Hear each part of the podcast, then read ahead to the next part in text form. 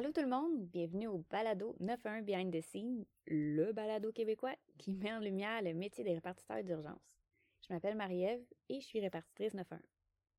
Cette semaine, on va parler d'un événement qui a été très médiatisé un peu partout. C'est une histoire qui s'étale sur une décennie. C'est fou. si je vous dis Ariel Castro, est-ce que ça vous dit quelque chose? En fait, c'est pas vraiment de lui que je veux parler aujourd'hui, mais plutôt d'Amanda Berry, l'une des trois adolescentes qui a été kidnappée par Ariel Castro et gardée captive pendant des années. On commence. Amanda Berry est née le 22 avril 1986. Elle a grandi à Cleveland, en Ohio, avec ses parents et sa sœur. C'était une adolescente sans histoire qui vivait sa petite vie d'ado. Elle adorait la mode puis elle voulait être la première de sa famille à aller au collège. Elle travaillait aussi au Burger King de son quartier. Le 21 avril 2003, soit la veille de ses 17 ans, Amanda a failli coller malade vu que c'était la veille de son anniversaire, mais elle l'a pas fait. Elle est rentrée pareil pour son chiffre. Puis à sa sortie, elle marchait vers la maison. Puis elle s'est rendue compte qu'il y a un SUV qui la suivait. La voiture s'est arrêtée à côté d'elle. Puis l'homme au volant était le père d'une amie avec qui elle avait été à l'école primaire. Donc, elle le connaissait. Puis il lui a demandé si elle voulait un livre, puis elle a dit oui. Elle faisait confiance, naturellement. Il lui a demandé si elle voulait aller voir son ami, puis elle a dit Ah, ben oui, ça fait longtemps que je ne l'ai pas vue. Puis, arrivé à la maison, il a dit que sa fille était probablement dans le bain parce que la porte de la salle de bain était fermée. Puis, il a amené Amanda en haut. Arrivée dans une petite pièce, elle a vu une femme dans le noir assise devant une TV. L'homme, il a dit que c'était supposément une coloc. Il a ensuite amené Amanda dans une grande chambre sombre, sans jamais allumer les lumières, pour ensuite comme arriver dans une plus petite pièce, un genre de garde-robe. Il a dit à Amanda de baisser ses pantalons. C'est là que Amanda a su que ça allait pas bien aller. Elle a su qu'à ce moment-là, elle allait pas voir son ami puis que sa vie venait de prendre un tout autre tournant. L'homme, vous l'auriez deviné, est Ariel Castro, un chauffeur d'autobus et un musicien le soir. Castro a, emmené Amanda dans le sous-sol, puis l'a aux chevilles puis aux poignets. Il a mis une ceinture autour de ses chevilles, puis un casque, un genre de casque de moto sur sa tête, puis il a dit de rester tranquille puis de pas faire de bruit, puis qu'elle allait la ramener à la maison. Amanda a pleuré toutes les larmes de son corps en en bué son casque.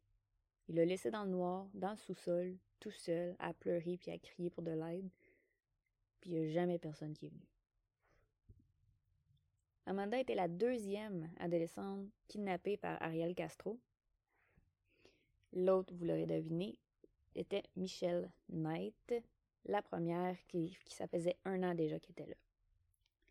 Les parents d'Amanda y ont appelé à la police pour rapporter leur fille disparue. Ils ont passé aux nouvelles et tout ça, Amanda a vu les entrevues en, regardant à la télé parce que dans sa, dans sa petite pièce au sous-sol, elle avait une petite TV en noir et blanc. Puis elle a vu ses parents la chercher. C'est ça qui l'a tenue en vie pendant tout ce temps-là. Après quatre jours de captivité, Castro a emmené Amanda à l'étage, puis l'a attachée après un radiateur pendant des heures. La sixième journée, Amanda était encore attachée au radiateur. Elle nourrit une fois par jour, souvent de la malbouffe. Euh, des fois, c'est juste un sac de chips par jour. Elle peut prendre une douche une fois par semaine, mais juste si elle peut prendre sa douche avec lui. Il abusait d'elle sexuellement à multiples reprises.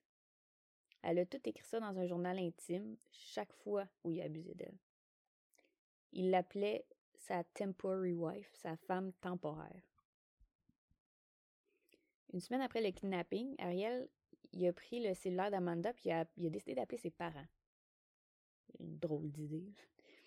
Il a dit J'ai Mandy, puis elle veut rester avec moi, on est mariés, puis on s'aime. Puis il a raccroché les parents d'Amanda, ils n'ont jamais cru à ça. Ils ont appelé la police et tout, mais malheureusement, ils ont pu comme pigner, comme je sais pas c'est quoi le verbe que je peux utiliser là,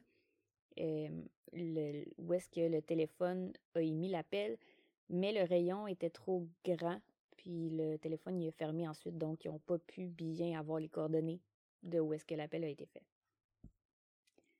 Les mois passent. et Amanda est encore captive avec l'autre femme, Michelle Knight.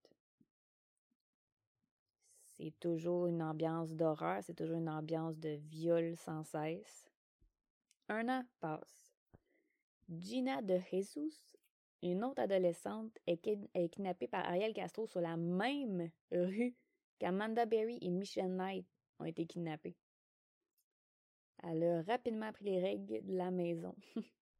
Genre, il pouvait faire la vaisselle seulement avec une goutte de savon fallait qu'il réussisse à faire comme toute la vaisselle avec juste une goutte de savon. Il y avait des règles comme très strictes comme ça, par rapport. Pas besoin de vous dire que la maison était très insalubre. Amanda est devenue jalouse. Parce que Gina était devenue la préférée de Castro. elle n'était pas jalouse de l'attention, justement. Elle n'en voulait pas.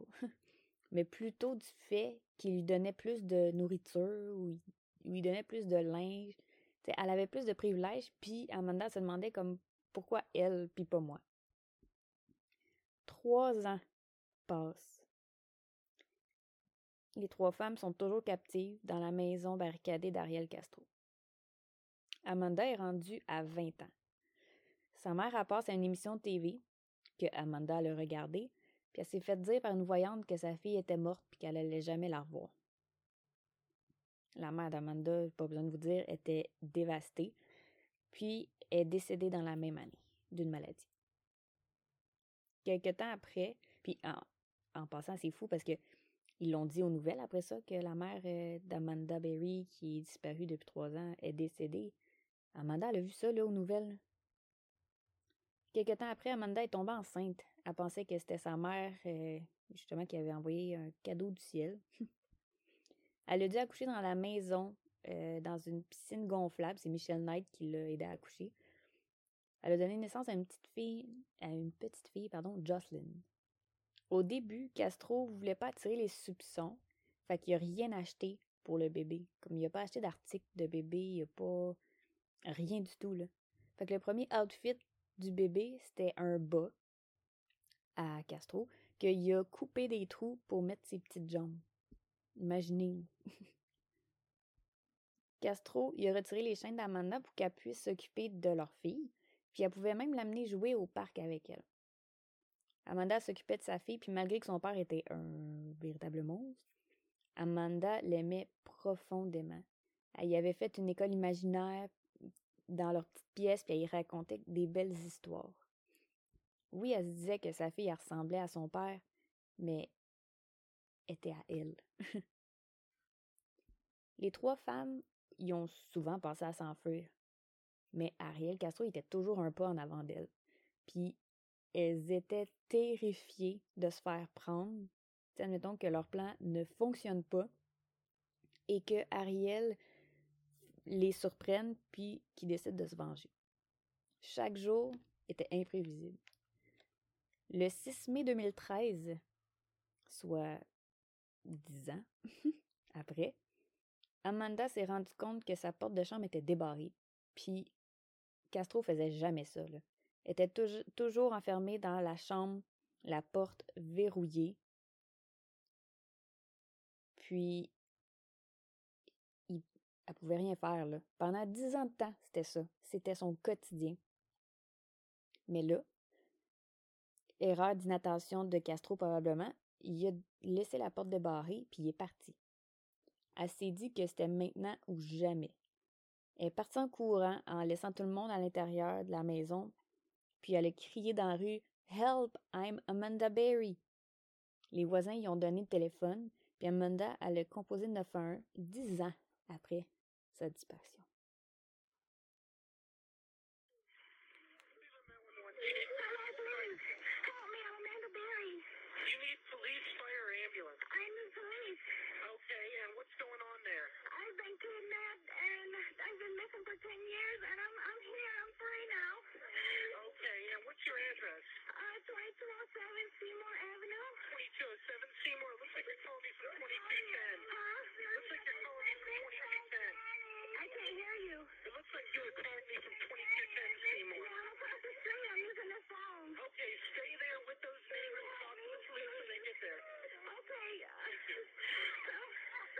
Okay, talk to the police when they get there. Okay. Hello? Yeah, talk to the police when they get there. Okay, I'm on the way right now. I need We're going to tell them as soon as we get a car open. No, I need them now before we get them back. All right, we're sending them, okay? Okay, I mean, like, who's the guy? Who's the guy you're uh. Who's the guy who went out? Um, his name is Ariel Castro. All right, how old is he? Uh, he's like 52. All right, and uh, and I'm Amanda Berry. I've been on the news for the last 10 years.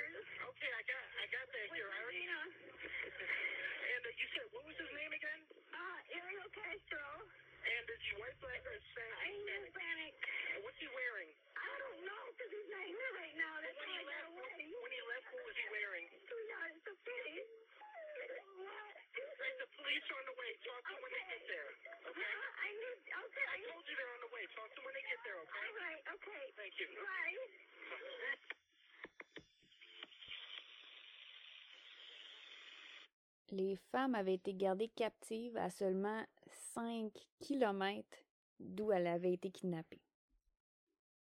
Elle avait été, elles avaient été violées à multiples reprises durant toutes ces années-là, puis elle avait fait plusieurs fausses couches. Ariel Castro a été arrêté la même journée et a été condamné à la prison à perpétuité. Il a plaidé coupable pour 937 chefs d'accusation. Malheureusement, le 3 septembre 2013, Ariel Castro s'est pendu dans sa cellule. Les trois femmes et la petite Jocelyn sont maintenant libres. Elles ont fait plusieurs entrevues, puis ont sorti un livre. il y a même un film qui a été fait sur leur histoire, euh, Les séquestrés de Cleveland, qui est disponible sur Prime Video, mais qui est payant. Je sais pas pour vous, mais moi, l'appel 91 me donne des frissons. je pense que, je sais pas si c'est euh, une femme ou un homme, bref, je pense que le répartiteur n'a pas l'air de comprendre c'est qui Amanda Berry. Je comprends pas pourquoi euh, il fait juste dire par la police quand ils vont être là. il finit par demander c'était qui le kidnappeur par chance, mais il focus sur sa description vestimentaire, mais comme il y a tellement plus à savoir. Tu sais, je sais que c'est aux États-Unis, c'est pas comme au Canada. Je suis pas là pour juger le travail de mes confrères, de mes consoeurs, puis je le ferai pas.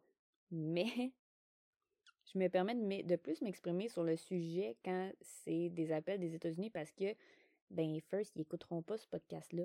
Et puis parce que les centrales 911 semblent pas vraiment fonctionner de la même façon. Fait que notre travail n'est pas 100% pareil. Puis, de tout dépendant des villes, j'imagine que le taux d'appel doit être assez fou dans certaines villes. J'ai la misère quand même avec la réaction du répartiteur. Je comprends que ça peut sembler un, canular ou quelqu'un qui, peut être mentalement instable, mais il faut jamais assumer, comme j'ai déjà dit. Il pose plein de questions, puis il dit d'arrêter de parler, puis de parler aux policiers quand ils vont arriver. Comme il y a un gros manque d'empathie ici. Je peux pas vous dire, moi, si j'avais été à sa place, j'aurais dit telle ou telle affaire. Mais je peux m'imaginer recevoir un appel comme ça, puis je peux vous dire que j'essaierais de calmer la pauvre femme qui vient de sortir de la maison où elle a été emprisonnée pendant une décennie, les questions se feraient aller, là. T'es à quelle adresse? T'es-tu en sécurité? C'est qui l'homme qui t'a kidnappé? Il est où? Il est parti quand? Y a-tu un véhicule? C'est quoi son véhicule? Est-ce qu'il est armé? T'es-tu blessé? Es-tu seul? Les autres sont-tu blessés? Tu comme, ça leur est une question une après l'autre, mais tu sais, j'y dirais de retourner, voyons, j'y dirais de pas retourner dans la maison pour aller chercher les autres, puis de rester où qu'elle est, en sécurité, puis qu'on s'en vient rapidement pour venir les aider, mais bon. Il reste que cette histoire-là est assez folle. Elle me donne des frissons. mais on sait pas, en tant que répartiteur, comment on va réagir sur des appels comme ça tant que ça nous arrive pas. T'sais, après dix ans, je peux mettre dans la peau du répartiteur puis me dire comme bon ça y est, c'est quelqu'un qui me niaise. T'entends une petite fille pleurer en arrière, t'entends la détresse dans sa voix. Faut pas présumer. Comme fais comme si c'était vrai puis pose-les tes questions là. Peut-être que les policiers étaient pas loin aussi. C'est pour ça que le répartiteur n'a pas posé plus de questions qu'il fallait.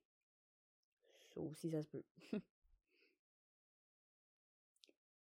Fait que c'est tout pour aujourd'hui. J'espère que vous avez aimé l'épisode. Ça n'a pas été très long, j'en conviens. N'hésitez pas à suivre le podcast sur Instagram, 91 Behind the Scene. Si vous voulez m'aider aussi, vous pouvez vous abonner au podcast sur les différentes plateformes de diffusion puis laisser vos avis. Ce serait très gentil. Je vous souhaite une belle fin de semaine, puis on se reparle la semaine prochaine avec un épisode spécial que j'ai vraiment hâte de vous faire entendre. Je vous donne un petit indice, c'est une entrevue. Donc, je vous en dis pas plus que ça. Merci d'être là. On se revoit la semaine prochaine. Bye bye.